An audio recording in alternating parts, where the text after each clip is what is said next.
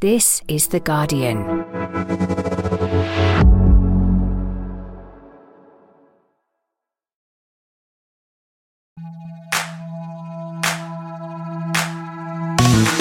Hello, I'm Faye Carruthers, and welcome to the Guardian Women's Football Weekly. Tapas versus picky bits, siesta versus power naps, tiki taka versus a blooming, beautiful Millie Bright long ball. Flamenco versus, I don't know, cha cha slide?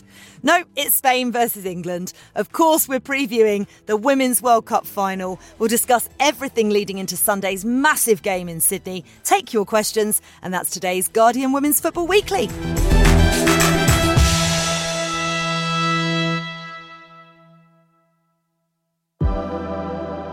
Women's Football Weekly is supported by Google Pixel, the only phone engineered by Google and proud partner of the England teams. Search Google Store to find out more.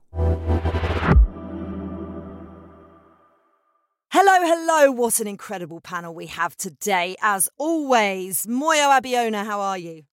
I'm very well, thanks. How are you?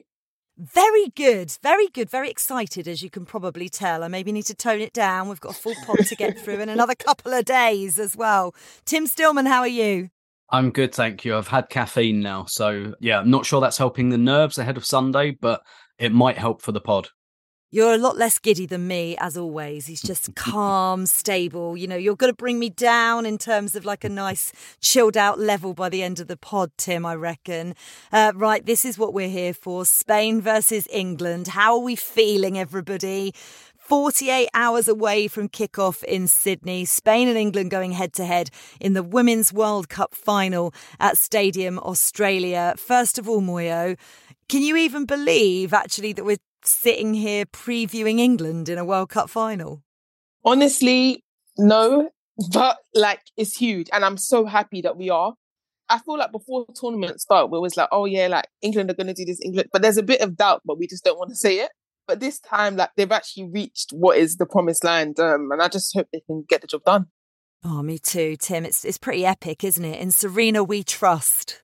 Yeah, absolutely. I, am still not sure it's quite hit me yet. I think because the tournament's so far away from me geographically, whereas last year the Euros, like I was there the whole way through.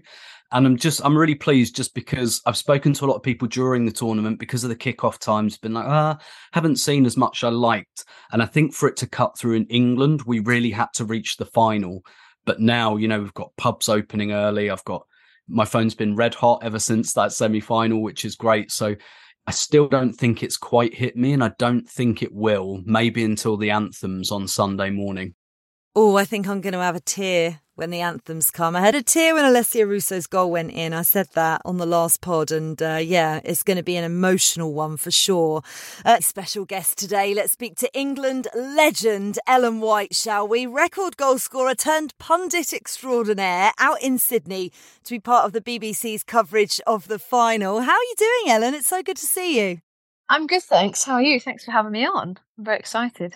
Really well. Oh, listen, you can do everything. You are multitasking out there because you've got your your young daughter with you, which is just incredible. I've I've taken my little boy out to Qatar, so I know how how difficult that that can be. So I hope you're surviving.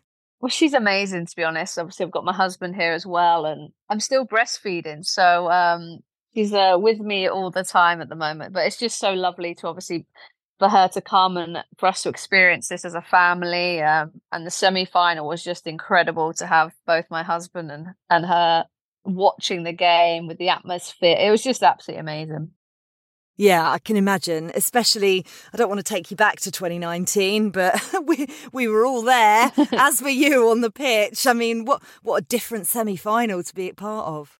Oh, I know. Yeah, that one still actually annoys me. That 2019 one, I still get still get really annoyed with with that USA game. But no, it was such an incredible experience to to be in the stadium. Obviously, working with BBC, but to have my daughter and my husband there as well. We'd we'd kind of mentioned like how incredible it would be if we were to have like a baby or a child and and to to do something out in Sydney experience it together as a family so it was was so it was it was really lovely and obviously the fact that it was England, Australia, and England win, and we were there to witness them going through to the final is just it was just really special. How proud were you of the girls at, at the final whistle, and and actually just overall since you've retired? Oh, I'm so proud of them. What they've done for the game has just been absolutely phenomenal, really inspiring so many people and and this world cup's just had so many roller coasters hasn't it so many shocks and thankfully england haven't had too many of those. Um obviously you know they've had some you know some difficult moments um but i feel like they've handled them really well. Their mentality their togetherness has really shone through and obviously we've got a world class um manager haven't we? But those players are just so talented. Um so i'm really I'm really proud of them reaching this World Cup final. No, it's pretty incredible. And you mentioned Sarina Wiegman there. Every time I go on air, I'm asked what Sarina Wiegman is like and why she's so successful. And I can tell people from my journalistic point of view in terms of the amount of times I've chatted with her off mic and on mic. But what's she like from a player's point of view? I've only ever got great, amazing things to say about Sarina. You know, I, I said to her when I rung her up to to say that I was retiring, I wish I was younger, so I get to experience her being a manager and to be part of her team for longer. I told her that she made all my dreams come true of of helping us to achieve the Euros last summer. Um, you know, she's a great person. She's a leader. She's a winner. She genuinely wants to get to know you on a personal level. And I think, you know, she just brought in just a sense of like calmness and togetherness for this England team. You know, it, it's someone that we've always kind of needed and wanted and never quite got the right manager. We've had some good managers, obviously, but we've never just been able to get over that mark, have we? So, yeah, she just completely like just that family like feel, the culture, a philosophy that we could all buy into. And uh, yeah, she's just a genuinely good person. Um, and I think, you know, you've seen it in this World Cup she's an unbelievable coach and tactician as well. Obviously, she's got staff as well that are, are a big impact and a big part of that as well. But the way she's changed that formation to complement those individuals has just been phenomenal in this tournament. Yeah, it really has. I'm absolutely loving the Lauren Hemp Alessia Russo relationship up top. What do you reckon? I just think it really worked well for for them too, but for the group as well. You know, we saw at the Euros, didn't we, that teams started to double up on Lauren Hemp, which meant we couldn't see the best of her. But her being in a two with with Alessia, it just complements her. She can float out wide. She can go into that number 10 role. And like you see for Alessia's goal against Australia, Lauren can pick up the ball and just drive with it. She's really threatening. And then she's just got the finesse to do that through ball into Alessia. But then Alessia really thrives in this role. I think having someone else up top with her means that she can come deep and pick up the ball and she can float out into those wide positions as well. And plus, they're in the position to score goals. And I've spoken from the start of the tournament, you know, I think Alessia was getting a little bit of heat because she hadn't scored for three games. I was like, it's three games. Like, give her a give her a chance. Um, but she was doing really well. She was in the right positions.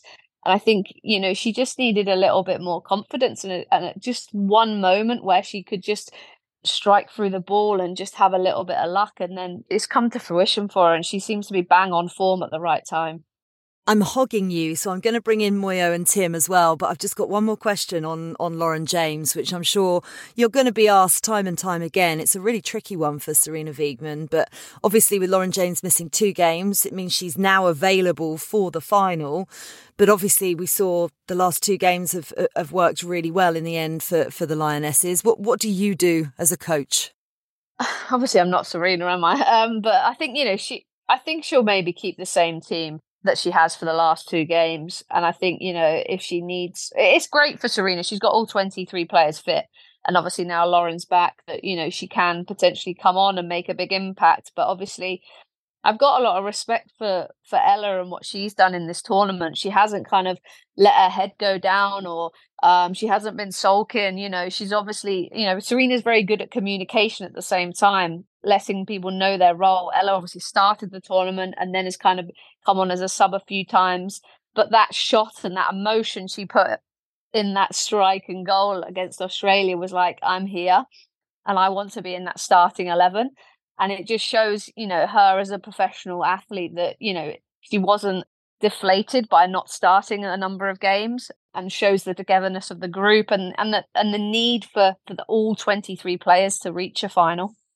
I think whoever was going to win this tournament from the outset was going to be a team that fixed an issue during the tournament. And I really think England, in finding that front two of Hemp and Alessia, like to me, that's really kind of lit the fire under England's tournament because for the last year, we've seen England try to replace Ellen. And I think they've had the quality of striker to do that. But obviously, Alessia and Rachel Daly are very different. I think it's taken a little while for England to work that out. But the Hemp and Russo thing, I think, has freed both players because Alessia was looking isolated. She doesn't look isolated anymore. Lauren Hemp was looking isolated. She doesn't look isolated anymore. And actually, if you remember the USA game last year, Lauren Hemp played as a false nine, I believe, because Russo was injured. And so she's had that bit of practice, I think, taking up more central roles. And yeah, I, I, think for England that's that's been such a big thing. And I almost think not that the other parts don't matter, but that has just really kind of supercharged England's tournament.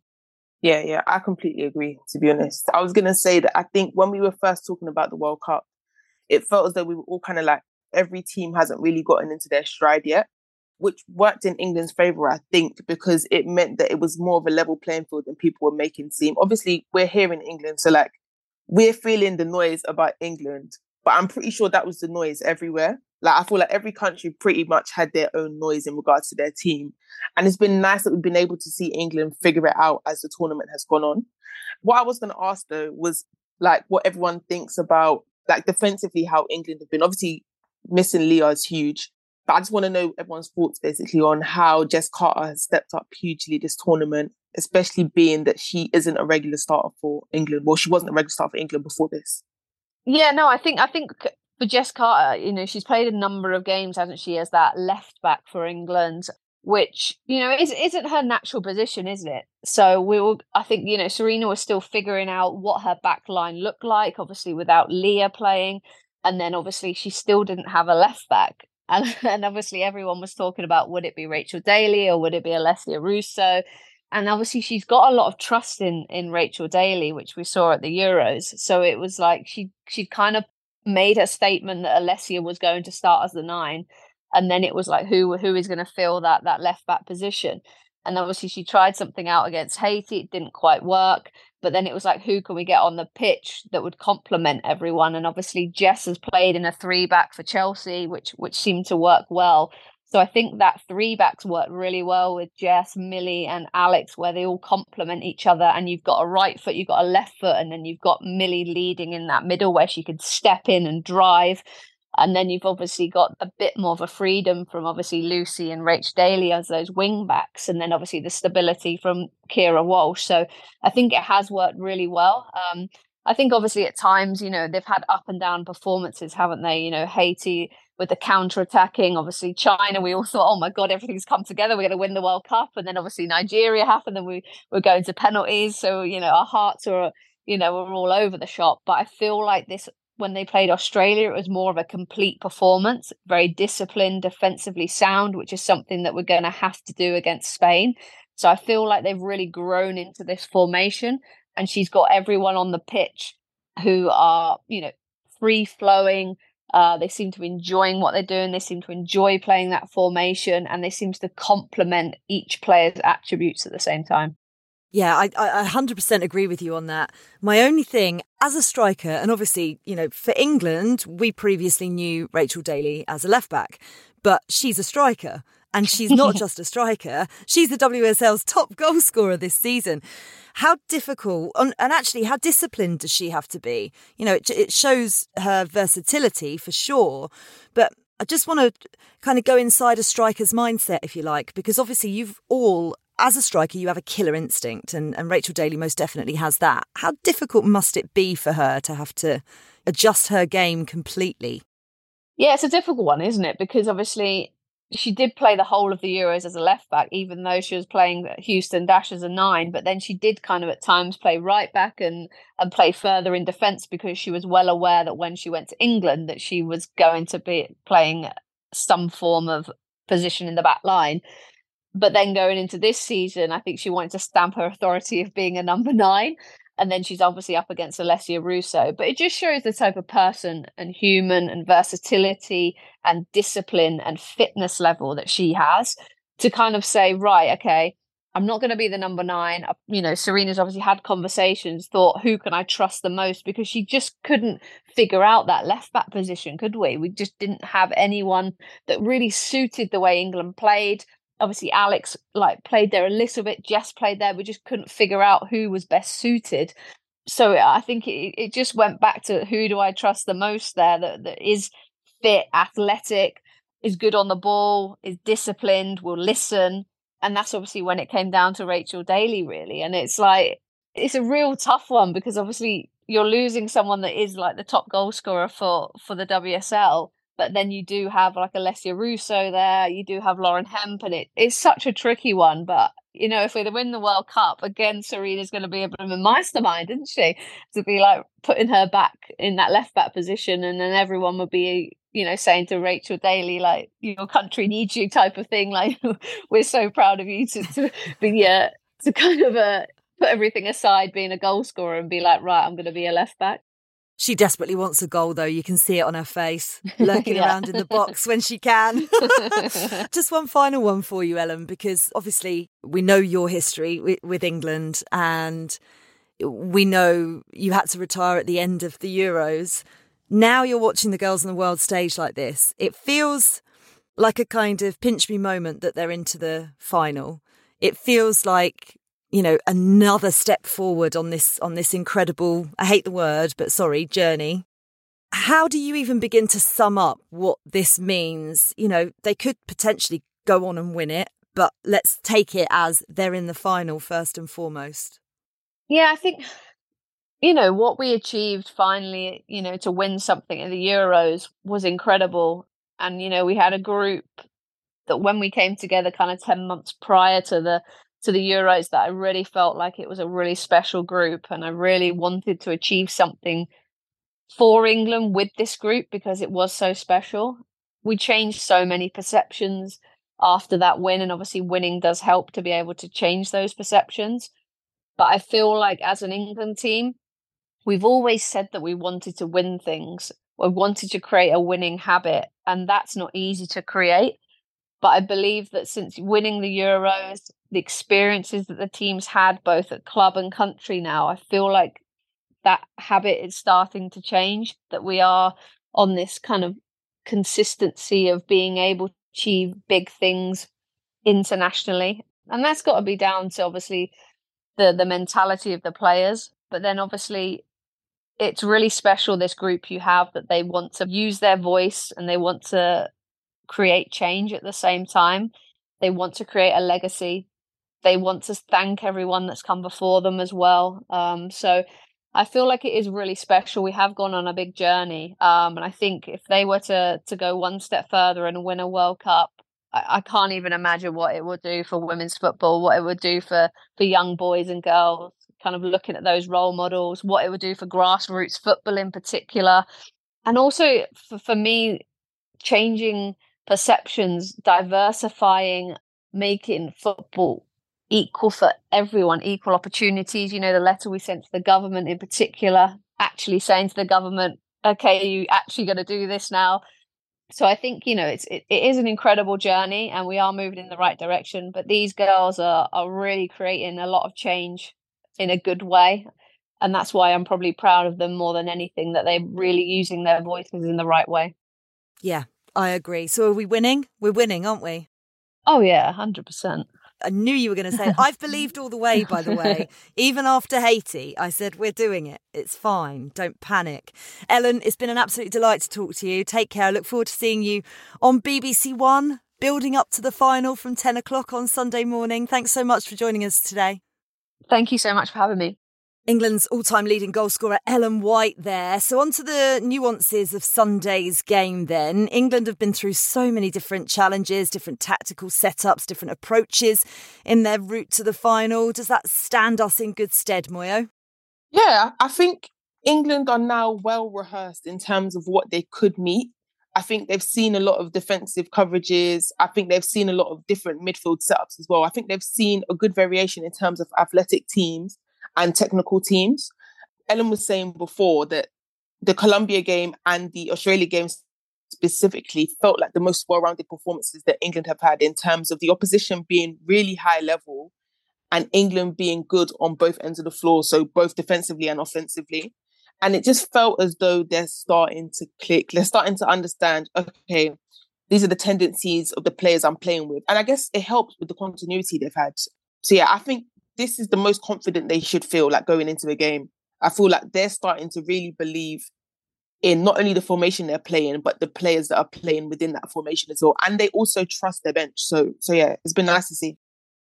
Yeah, England haven't had it all their own way, Tim, this tournament, but neither have Spain. I mean, we know England's route to the final, but just in case people have forgotten, 1 0 victory over Haiti, 1 0 victory over Denmark, then that 6 1 fun game against China, then goalless against Nigeria with a 4 2 win on penalties, the 2 1 victory over Colombia, followed by the 3 1 victory in the semi final over Australia. Spain looked like they were cruising. Group game one, 3 0 win over Costa Rica, 5 0 win over Zambia, and then boom, 4 0 defeat to Japan. Then it was cruising again, 5 1 win over Switzerland. Netherlands took them all the way, but they eventually won 2 1 on extra time. And then it was a 2 1 victory over Sweden as, as well. So uh, they've kind of had different challenges to, to face as well. Yeah, absolutely. I think that's that's one of the really intriguing things about Spain. We saw at the Euros last year where to be frank, they played England off the park for 80 minutes. As soon as England equalised, um, I was sat with my mum at that game. I was watching them after the England equaliser, trying to appeal for a foul. I said to my mum, they're gone. They are absolutely gone. And we saw them crumble. Whereas this time, Switzerland got them back to 1 1, Sweden pegged them back, Netherlands pegged them back. They went back to win all those games.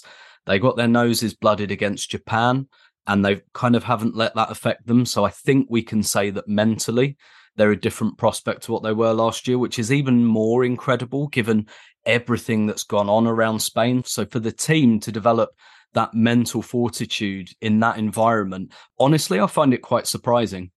Yeah, I agree with you. It's it's it's a really interesting aspect going into this, uh, the mentality side of it, and when you also think that semi final against Sweden that they had, Moyo was really attritional. They found a way though to to kind of get through it. England just looked calm and composed against Australia, and barring that Sam Kerr worldie, looked reasonably comfortable. Can we read anything into the semi-finals?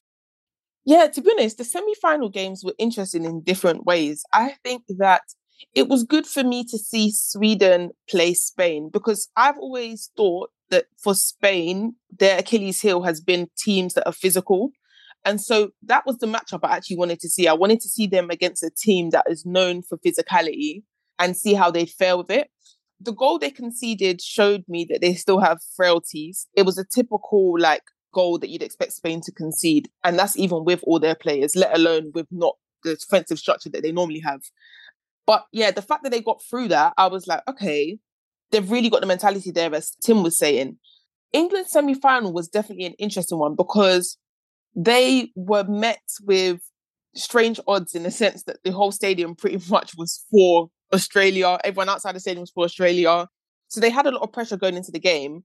But it was interesting because the goal they conceded obviously was a worldie, but there were a couple other chances that Sam Kerr had. But then you have to think, mm, but it's Sam Kerr.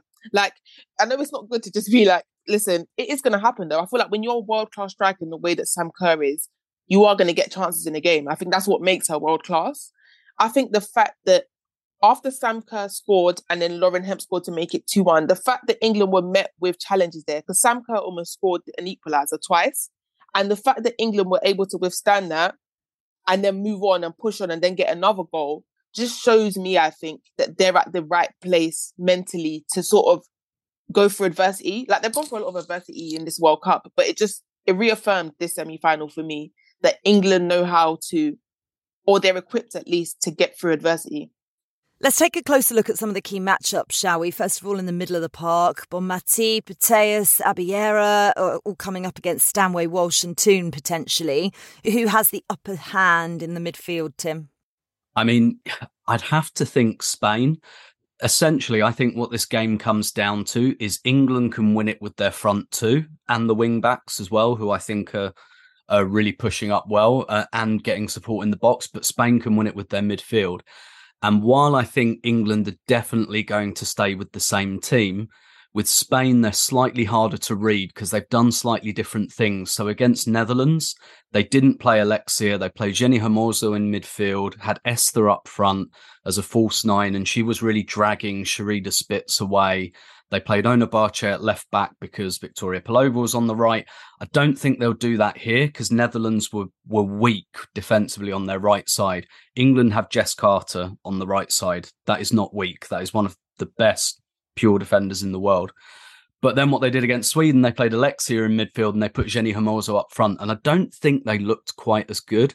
I know, given their success at club level, this sounds like a weird thing to say, but I don't think Spain look as good with Alexia and Bonmati in the midfield. I think the year that Alexia's had out, Bonmati's quite liked the Spain and Barcelona midfields being built around her.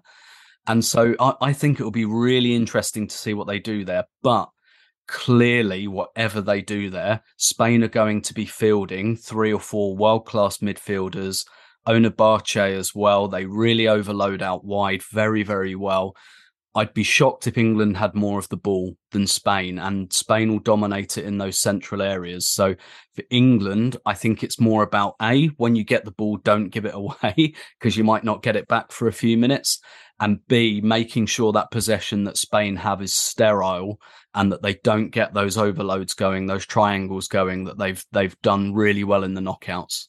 I remember Sarina Wiegman saying at the Euros that England were going to have to get used to not having the ball, and you could see that England were frustrated by that a year ago. I feel as if this England side have matured a lot with that. We did see some frustration over spill against Nigeria because they, you know, were just harried the the whole time. This is obviously going to be a bit of a different challenge, but it could also be a bit of a battle of the young and upcoming superstars, Moyo, as well. We just don't know whether Salma Paralluelo or Lauren James are going to start for, for either side. But what we do know is that they've both absolutely, take the red card out of it, they have both absolutely lit up the tournament. What roles could they likely play? Yeah, to be honest, they've both been incredible. And it's, it's nice to see because when you go to a major tournament, especially as a young player, there's pressure, but there isn't. It's like a balanced amount of pressure because the expectation isn't necessarily on you to carry a team. But at the same time, that's probably your first opportunity on the world level to sort of show everyone what you're about. And I feel like, especially in like sports like football, often the first impression of someone at a major tournament is what sticks. But yeah, it's been it's been nice to see them. And they played different roles. Obviously, before Lauren James got the red card, she was essentially in a starting role. Those last two games she had started, you know, she was feeling confident. Sam Paralluelo has been coming off the bench the last two games. But if anything, I think the fact she's been coming off the bench and making an impact just shows that she's staying active throughout the game. I think the ability to come off the bench and play well is is something that's very like it's not hyped up enough. I think sometimes when you're coming into a game and you're not sure of the tempo of the game, it's hard to put your foot down. But it seems as though every time she comes on, she's making an impact. And I feel like that points towards her game intelligence. And it's just it's just a very exciting prospect that we're going to be seeing a lot of these players for the next few tournaments.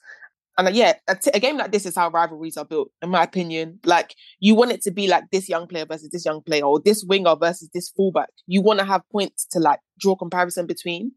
But yeah, they've both been amazing this tournament. Um, so I'm excited to see what they do. Yeah, I, I think this is really where the game could be won because I think both of them will be on the bench but they'll be the first off the bench, if you know what I mean. And I think Lauren James, I think she will start on the bench, particularly because we probably won't have a lot of the ball. And I think Ella Toone's probably better suited for that. But make no mistake, Lauren James is the first England player coming off the bench unless there's an injury somewhere else. And Paralluelo as well. She's, I, I think she'll start on the bench. She's been such a good impact sub for Spain. And if you look at Spain, one of their issues, sometimes they lack that direct player up front because Spain are like Barcelona, but you look at Barcelona, they import their front three. None of them are Spanish. They have Oshoala, they have Caroline Graham Hansen. Like they buy their direct players in, and Spain have suffered with that. But Paralluelo is exactly the type of player they've missed. She's got that directness, and that's why she's been such an effective sub. And I really think that one of these two players could win this game. And actually, you mentioned Barcelona quite heavily there. Lucy Bronze and Keira Walsh obviously play for Barcelona and are going to be able to hopefully impart some information to uh, Sarina Wiegman and um, Arjan Veurink and the rest of the team for sure.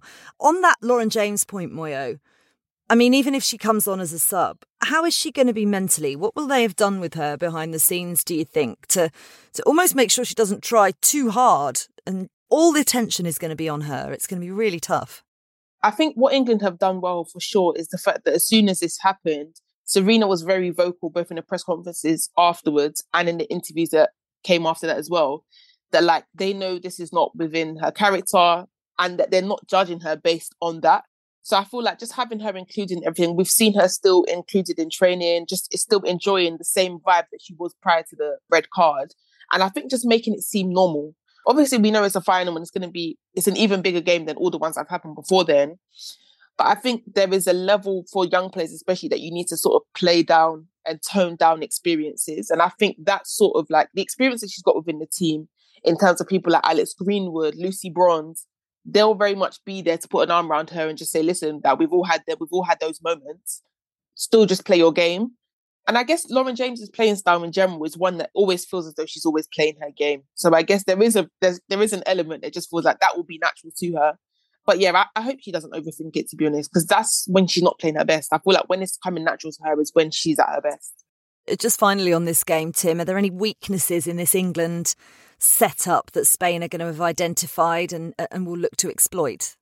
Yeah, I think Nigeria did really well at trying to expose England in wide areas because Bronze and Daly, like I said, they they've been brilliant attacking wise, particularly when crosses come in on that back post, and we've been able to use Daly as almost like a third striker when the ball's on the other side. But this is where Spain are really strong. They get those little triangles going. So Alexia pulling off to the left, and then, you know, Bonmati really likes attacking that right channel. I worry about England less on the right side of their defence because I just think Jess Carter's such a good shutdown defender. But it's not so much that I think England are weak on the left side of their defence, but that kind of Bonmati Batlle partnership, I think that does worry me a little bit. Bonmati's been getting in that channel quite a lot. And yeah, and I think just not getting frustrated in midfield. And I think we've seen a player like Georgia Stanway. We talk about England are growing in experience. A couple of years ago, I'd worry about her in a game like this, picking up a silly yellow card, a silly red card. Haven't seen that at all from her in this tournament, even in the Nigeria game. So I think Spain, they try to kind of almost tire you out mentally with the ball. But I think that kind of the left side of the England defence, getting in behind Rachel Daly, getting Bonmati in that area, I think that's an area to watch, particularly with Ona Batlle, who's had a brilliant tournament as well. Yeah, absolutely. Just one to note, by the way, England will be playing in their blue away kit. That is because of the same navy blue shorts in their home kit as Spain's. Um, Susie Wrack messaged in a WhatsApp group, God, it's so stupid. FIFA are so stupid. To be fair, I expected more F's in there than just the two from FIFA. Away from the game, some interesting news yesterday coming out of the USA. Well, news we all expected, probably, but Vlatko Andonovski has stepped down from his role as uh, head coach after their earliest ever exit from a World Cup. Cue the FA's chief executive Mark Bullingham stating that any approach approaches that England manager Sarina Wiegman would be 100% rejected. He said, We've seen lots of rumours and she's a special talent. We know that from our side. She's contracted through until 2025. She's doing a great job. We're obviously huge supporters of her and hopefully she feels the same way. She's someone we'd like to have with us for a very long time. I mean, they daren't even go there, Moyo, surely. I knew that they would try, to be honest. Like, I think it was pretty much the one person that I knew they would attempt to go for. But it's just, listen, you had your chance. If they wanted to get Sarina Wiegman, they should have got Sarina Wiegman after Netherlands. Like that should have been the plan, especially after Jill Ellis. Like you knew Jill Ellis was going. The setup was there to get her, but I feel like they weren't fully convinced at that moment. But the problem is now they're convinced, but it's too late. So yeah, the door isn't the door isn't open anymore. And by the way, you know, if she wins the World Championship with England. Why would she want to go to the US? They got knocked out of the last 16. We're way above them. Uh, all right, we'll get some official predictions at the end of the pod. That's it for part one. In part two, we'll look at the wider legacy of this World Cup and what impact it could have on the future of the women's game.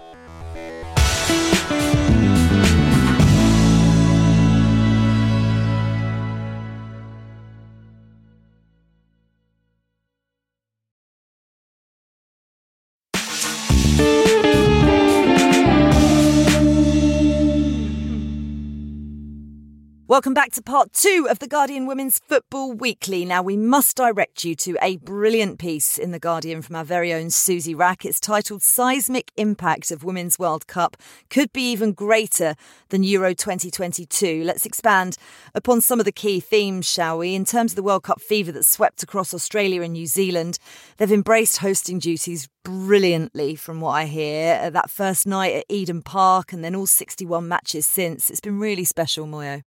Yeah, it's been huge to be honest. I feel like the team has just been really backed, not only by, you know, like the actual FA, the federation, but in terms of the country as a whole. And we saw it with the Euros last year that like the support grows obviously as you're doing well. With the Euros, it was a win. So there are a lot of fans that have stayed over from that Euros win. But this is a whole different competition. I feel like when you're seeing your country on a world level and then you're seeing that they're able to make it through to a final. I think it just reaffirms belief in the team. But yeah it's been nice to see as well yeah that i've seen a lot of like companies or people i've spoken to say that their places of work have been like putting on showings or viewings of the games. Um and it's nice because it's that sort of thing that grows the game in terms of reaching situations and environments that aren't football centered. Yeah it's been huge. Absolutely massive. And actually susie points out it feels absolutely night and day compared to France 2019. I should have asked what it felt like for a player, actually, for to Ellen earlier on, because it feels like we've come such a long way, Tim. Yeah, absolutely. I mean, I, there's maybe a question around Australia because we saw such a big boom in attendances, in particular in the WSL off the back of the Euros, but most of those England players play in England. So, you know, I, I heard North London derby. They're reading the teams out Emirates in the WSL last season. Beth Mead, Leah Williamson. Those are the names that really, really got the loud cheers. And, and obviously in Australia, most of those players play in Europe. So it'd be interesting to see how that translates. However, for the Matildas, I think it's really going to go into orbit and if anything, actually, them kind of coming back maybe for those international games. And we know there are plenty of them in women's football. I imagine we'll see a big boom in kind of Matilda's attendances. But you're right, some um, countries really capitalize on it and some don't. I know Vivianne Miedema um, has been talking this week about how she didn't feel that the Netherlands capitalized fully on Euro 2017, particularly for their domestic games. So it feels like hosting a tournament gives you a platform, but then it's about what you do with that platform. And France, I think, missed that opportunity. England didn't. And a lot of people at the FA and some of the clubs really deserve a lot of credit for that. Um, so it'd be really interesting to see how Australia and New Zealand play this because New Zealand very rarely play at home and they don't have a Sam Kerr or someone like that to to really give them that hook. So it'd be really interesting to see what both host countries do with this legacy. Yeah, well, have a listen to this. Friend of the show, Sam Lewis, tweeted A Deakin University survey has estimated that 17.15 million people tuned in to hashtag OzEng cumulatively across Channel 7, Optus Sport venues, live sites as well, which is approximately 64% of the entire Australian population. The biggest television event, not just in sport, but in history. And uh, Tim kind of touched on it there, Moyo. What, what, England did in the Euros and the way the tournament was approached. Uh, do you think that that has actually paved the way for what we've seen down under? Yeah, I think so in some respects. And I also think that Australia as a country is quite a sporting nation. Like, yes, for women's football, a lot of them aren't playing their league football in Australia. But in terms of the country as a whole, they are quite a sporting nation. I do feel like they get behind their teams. But yeah, obviously seeing England and what they did following the tournament is definitely going to give Australia and New Zealand ideas in terms of how they can implement different things. Like if they can organize more friendly games, for example, just as a way to showcase the players, especially because they're not playing their domestic football in the country. it's a nice way to sort of stay connected between fans that have watched them this summer and making sure that they still get touch points throughout the year. Yeah, there's been so many fairy tale stories as well, Tim. Colombia, Jamaica, South Africa, naming just a few. How important will, here we go with that word again, the journeys of those teams uh, be to the global growth of the women's game? Yeah, huge. And it, it really throws a spotlight on the fact that a lot of those nations have done that in spite of their federations, not because of their federations. And that's important as well. And in fact, that's not just a fight that belongs, if you'll forgive the phrase, like at the middle tier of international football, because we know England and Canada are having some of those conversations as well with their own FAs. But yeah, it, it really should shine a light both on the lack of support, but also on the fact that these nations really are emerging. And that to me is really the story of this World Cup. And it's quite, it's not the story I expected because we came in looking at it and thinking there are six or seven teams that could win this, but those six or seven favourites all seem to have an issue somewhere. And actually, almost on the quiet, a lot of those kind of middle tier, emerging, whatever um, word you want to use, nations have come up and blooded some of the noses of some of those nations. So, well, I say we, I was very focused on how are Germany going to sort out their issues? How are USA? How are Netherlands? How are England? And actually, what's happened is Colombia, Nigeria, even Morocco getting through their group. I mean, who on earth gave them a chance? Jamaica, you know what what's really happened is those nations have come and said okay while you're sorting stuff out we can pick your pockets now which i don't think we've ever really seen in women's football before. And again how those individual nations build a legacy is going to be interesting. And a lot of this is about what these countries do in terms of their domestic product that's a question that belongs to australia as well. What happens with your domestic product Again, you go back to Canada 2015. Canada still doesn't have a professional women's league. They did not take advantage of hosting the 2015 World Cup. So, what I really and what we in the media as well need to keep doing is keep looking at these countries and looking at what's happening so that it's not just a story every four years. Yeah, and because there are still loads of challenges, aren't there? The battles for pay, rights, proper support, and they're going to go on. And we cannot let the spotlight go down on this tournament and forget those hugely important causes. And we all have a role to play in that. Um, I really wish Susie was here with us for this. Gianni Infantino has been up to some of his usual tricks. Speaking at the FIFA Women's Football Convention out in Sydney today, he said, Now is the time to treat women and men equally. I say to all the women, and you know I have four daughters. We know, Gianni, you, you, you, you shoehorn it in every time. So I have a few at home that you have the power to change. Just do it. Push the doors, they are open. Keep dreaming. Let's go for full equality. As tweeted by journalist Tom Garry, Infantino also said to the women in the room pick the right battles. You have the power to change. You have the power to convince us men what we have to do and what we don't have to do. Just do it. Any Nike sponsorships? With men, with FIFA, you'll find open doors. Just push the doors. You can always count on him for an interesting soundbite or two. Moyo, it's just so naive of him to just say like oh the doors are open just give him a push. Like it's so naive to think that there isn't years and years of trying to push and break through doors that already exist. The fact that he's trying to make it seem as though it's an easy task or an easy feat it's just blindingly naive. Like it, it's so ridiculously naive. And him being on such a big platform and saying that sort of thing is almost disrespectful to the people that have been campaigning for years upon end just to make a little bit of change. He's trying to make it seem as if you can make a lot of change with just like a conversation if you choose your right battle, as he's saying. Yeah, it's just it's poor. It's very, very poor from someone who's supposed to be the face of an organization. I only have one daughter, but I have four sisters, so obviously that qualifies me to speak about this subject. But I mean, first of all, I think we all know that Infantino's an idiot but who, like someone is proofreading and someone is writing those speeches for him. How is that getting through? But also, I think this is part of a much more cynical move that actually a lot of clubs take part in as well, where they're trying to make out that women's football is something that's only just started rather than something that's got like a century and more of struggle behind it. Now it's kind of, um, you know, at the elite level anyway, it's beginning to really kind of break through a lot of people like Infantino are trying to pretend it's because it's only just started and it hasn't.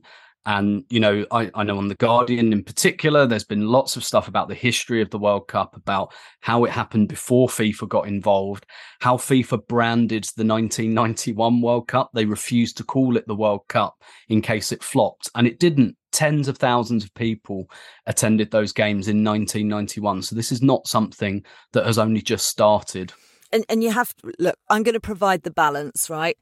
You have to say, I think his intentions come from the right place. And he wasn't part of FIFA when those decisions were made back then. So, speaking to people who, who, who work closely with Gianni Infantino, they say he genuinely is coming from a place of wanting to help. I just think it's just not sitting right and it's not feeling right and it's feeling forced. And, you know, that's been fed back. So I, I feel as if, you know, that needs to be taken on board in some way. But he will probably be thinking, well, what more can I do? Do you want my help or not? I, I don't know. I don't want to don't want to put words in his mouth, but we'll try and put a little bit of balance in, but don't come up with speeches like that, I would say, probably. A new speechwriter might be an idea. yes. Tim Stillman, uh, Chelsea manager Emma Hayes, was also part of a panel. Uh, journalist Emma Sanders posted she gave fascinating insight into how male coaches at Chelsea spend their first six weeks without contact with players to learn about the female body and remove their own biases from the men's game. I mean, I wonder how long Gianni would need for uh, for that. Anyway, I digress. Final predictions, please, panel. We'll ease into it with Saturday's third place playoff between Sweden and Australia, which gets underway 9 a.m. UK time. Quick word on that, Tim. What do you think? I do think Australia will win this. I, I think they'll take it a bit more seriously with the home crowd. And Sweden have just been in this position so many times. I can't imagine they're terrifically motivated by it. I might be wrong about that. I really hope Australia go for it because if you remember 2015, England wanted that bronze medal against Germany, and Germany kind of didn't, but England went for it. And I really think that built a platform for them. So if I were Australia, I'd go all out for this, and I think they'll beat Sweden. Yeah, bronze medalists at a World Cup would be quite incredible, wouldn't it? Absolutely amazing. Right, the big one, Moyo. Which way is it going on Sunday? Um, England are going to win, I think and hope. Um, I genuinely do think England are going to win. I think the setup has been such that this is the best time for England to win the World Cup, I think. And they've got the talent to do it. I think they'll get the job done. I think they've been in this situation before now with the um, Euros final and then obviously get into the semi final at the last World Cup. And I just think that this is the time to take the final step. I think they'll do it. Tim? England after extra time. That's what I'm going for. That's what I said too. I said 2 1. It's going to be exactly the same, and it's going to put us through exactly the same stress that that quarter final at the Amex did at the Euros, and England are going to win it 2 1. One person who's going to be there on Sunday is David Dickin. He sent us this wonderful message via Women's Football Weekly at theguardian.com. Hi, Faye, Susie, and the team. Just thought I'd drop you an email from an expat Englishman over here in Oz. Bit of a long winded one, and I'll try to summarise my love for women's football and my disdain for its detractors goes back a long way. In 2001, my daughter Jodie, aged nine, decided she wanted to play football. She went to play for a boys' team. She was ridiculed on the sidelines by parents of opposing teams. She was decent and one of the best players in the team, so proved them very wrong as she went on to play women's football. In 2005, before I moved to Australia, we went to watch the Lionesses play Scotland at Prenton Park. Couldn't have been more than 2,000 people there. When we got to Australia, we had somewhere for her to play football before we found a house to live in. She carried on playing and played representative football for the Gold Coast. She's now 30 with a son and another one on the way. I couldn't be a prouder dad or granddad. We've shared love of all things football, sadly, also Everton FC. Marva can relate. Uh, but on Sunday, we'll share something we never thought we would experience when we go to the World Cup final together in Sydney with 80,000 people. Come on, Lionesses. Thanks for the pod as my trips up the M1 to Brisbane on my daily commute are made so much easier. David Dickin. Thank you for that message, David. That's given me goosebumps, and I hope you have the absolute best day. Bring it on, Lionesses. Moyo, take care. Enjoy Sunday. Thank you very much. You too. Tim, take care. Can't wait. Yeah, you too. Fingers crossed, and uh, try not to let the nerves attack you too early. I feel nervous already. Oh my god, it's only Friday. No, it's not even. Is it Friday? Is it Friday? It's Friday. It's Friday. oh my goodness me, I feel sick already. Uh, we'll see you on Sunday. Women's Football Weekly is produced by Lucy Oliver. Music composition was by Laura Iredale. Our executive producer is Danielle Stevens.